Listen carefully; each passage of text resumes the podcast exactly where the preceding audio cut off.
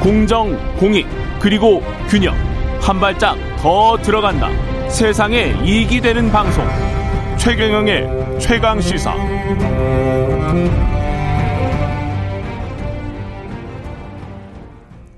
네, 고물가 고금리 상황에서 한국 경제 그야말로 살얼음 판인데요. 정부 여당 긴밀한 공조가 그 어느 때보다 필요하죠. 여당이 물가 민생 안정 특위 꾸리고 어제 첫 회의를 열었습니다. 특위 위원장이시죠. 국민의힘 류성걸 의원 전화로 연결돼 있습니다. 안녕하세요.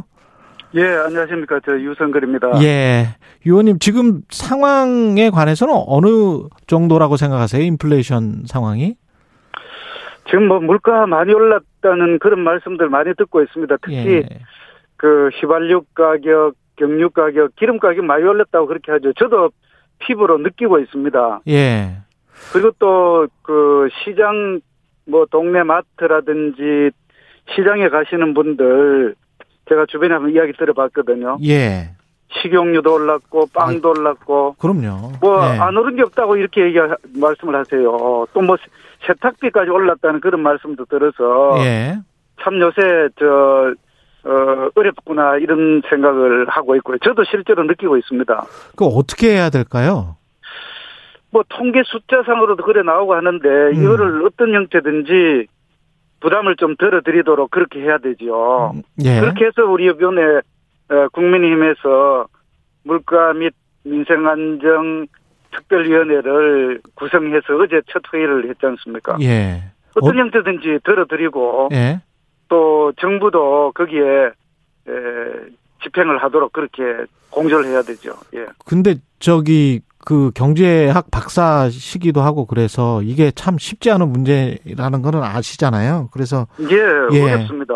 예. 그 금리를 뭐 올릴 수밖에 없는 거 아닙니까? 지금 물가가 이렇게 많이 올라가면? 예, 기본적으로 경제 정책 중에서 예. 거시 정책과 미시 정책이 있는데 지금 현재 인플레이션 상황에서 예. 기대 인플레이션을 낮추기 위해서는 금리를 올리는 게 맞다라는 게 이론적으로나 주변의 전문가들 말씀이세요. 그렇죠. 예. 근데 이제 금리에 관련돼서는 어 어제 그제 그 미국의 페드가 예. 어0.75% 포인트 이렇게 어 진짜 뭐 41년 만에 올렸을 정도로 이렇게 된다는 거 아니겠습니까? 예. 그런데 우리 금리에 관련돼서는 중앙은행인 한국은행이 독립적으로 중립적으로 의사 결정을 하기 때문에 음. 외부에서 참 말씀드리기가 좀 그렇고. 조심스럽죠. 그렇죠. 그런데 예. 저는 뭐 조금 전에 말씀하셨듯이 제가 네. 개인적으로 말씀드리면은 음. 저는 뭐 경제학을 전공을 했고 또 경제에 관련되는 기재부에 개인적 계셨어요. 말씀을 예. 드리면은 지금 현재 상황에서는 음. 금리를 적정 수준으로 조정하는 게 바람직하다. 저는 개인적으로 그렇게 생각을 합니다. 올릴 수밖에 없다. 예. 그런 그 상황인데 판단은- 예, 말씀하십시오. 그 판단은 뭐 전적으로 금통위에서 판단하겠지만 저는 예. 그렇게 생각을 합니다. 예. 예. 그런데 그러면 금리를 올리는 상황에서 물가는 조금 잡아지고 그러나 이제 경기 둔화나 이런 것들을 이제 재정부 쪽은 걱정할 수밖에 없고 또 여당은 그것도 걱정 안 할 수가 없잖아요. 예, 그러면 이제- 같이 같이 예. 해야 되죠. 예. 그러니까 이제 물가와 경기 둔화 두 마리 토끼를 같이 이제 잡아야 되는 건데 어떤 예. 방안들이 구체적으로 있을지 그걸 좀 고민해 하신 부분들을 말씀을 좀 해주시면 좋겠네요. 기본적으로는 지금 예. 현재 제일 중요한 것이 예, 이 물가이기 때문에 예. 먼저 물가에 초점을 맞춰야 된다고 그렇게 생각을 합니다. 물가에 초점 맞출 수밖에 없다. 예, 물가에 초점을 맞추면은 음, 총수요 쪽에 물가를 잡기 위해서 예를 들어서 금리를 올린다든지 또는 총수요 관리를 하게 됐을 때에 음, 그 충격은 물가를 잡는 그런 비용으로서 경기가 조금 어 둔화되는 이런 부분들은 분명히 있습니다. 그건 비용으로서 감당을 해야죠. 예. 감내를 해야 됩니다. 그래서 어 미국의 경우에도 이번에 0.75% 포인트를 진짜 말해 자이언트 스텝을 하면서도 음, 경제 성장률을 많이 낮췄습니다. 예. 뭐 그런 그렇죠. 걸 보면은 우리나라하고 특별히 다른 저 방안이 있으면 좋지만 그렇지 음. 못할 상황이기 때문에 다만 그렇게 됐을 때에 음, 부작용이라든지 이런 부분에 대해서는 음, 어, 저희들이 같이 좀 고민을 하고 해야 되죠. 특히 이제, 어, 취약계층에 대한 금리가 올라가면은 취약계층에 음. 대한 금리 이자 부담이 상당히 늘어날 거 아니겠습니까? 예. 그래서 어제 에, 윤석열 정부의 경제 정책 방향을 아주 큰 그림을 또 아주 어 획기적인 그런 방안들이 많이 들어가 있습니다. 그 속에 음.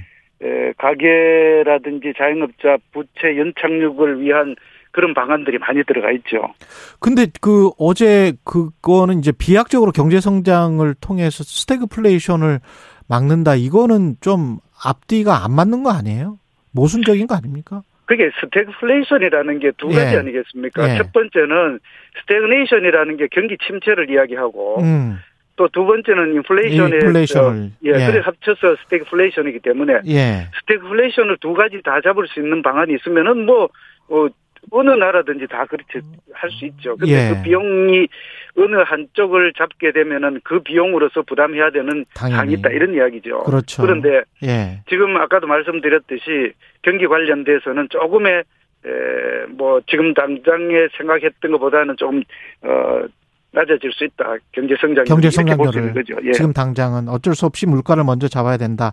이런 생각이시고 예, 물가 문제 잡아야 됩니다. 예. 가계 부채 쪽은 그러면 가장 걱정되는 부분이 그동안에 이제 빚을 많이 졌단 말이죠. 저금리 예. 상황에서. 그래서 이제 중상층까지도 위험할 수 있다 이런 이야기. 그다음에 이제 금융 쪽으로 전이되면 그게 좀 정말 안 좋잖아요. 그런 그렇죠. 부분들은 어떻게 보세요? 가계 부채 대책? 가계 부채 관련돼서는 예.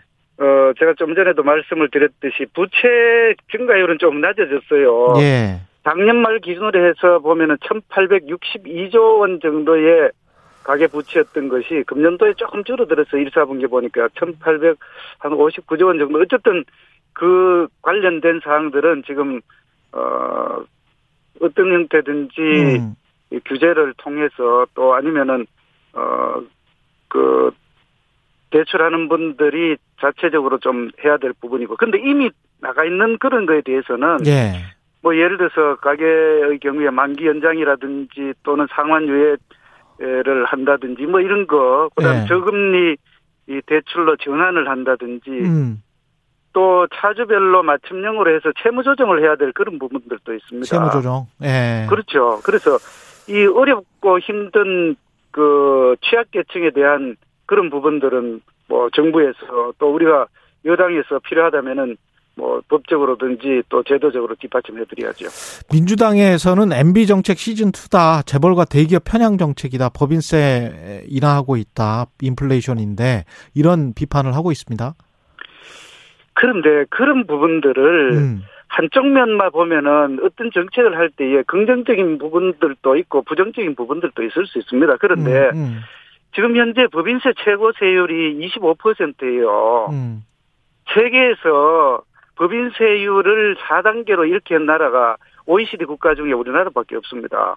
그리고 이렇게 다단계 형태로 4단계로 형태로 돼 있고 또 어, 법인세율을 어, 세계적으로는 전부 다 저, 인하하는 세율 자체를 인하하는 그런 어, 장기적인 또 지금 현재 추세가 그렇습니다. 물론 일부 올리는 경우 나라도 있습니다. 그런데 법인세는 낮춰야 된다는 게 기본이고 거기에 따라서 법인세를 낮춰주게 되면은 어, 해외로 나가고 있는 국내 투자들이 국내 투자에 어, 저 돌릴 수가 있는 겁니다. 그러면은 국내 투자가 되면은 고용이 창출이 되고 또 음. 세수 기반이 확보가 되고 이렇게 해서는 선순환 구조가 이루어질 수 있는 거거든요. 예. 알겠습니다. 근데 지난 여기까지 시간이 다 됐어요, 의원님.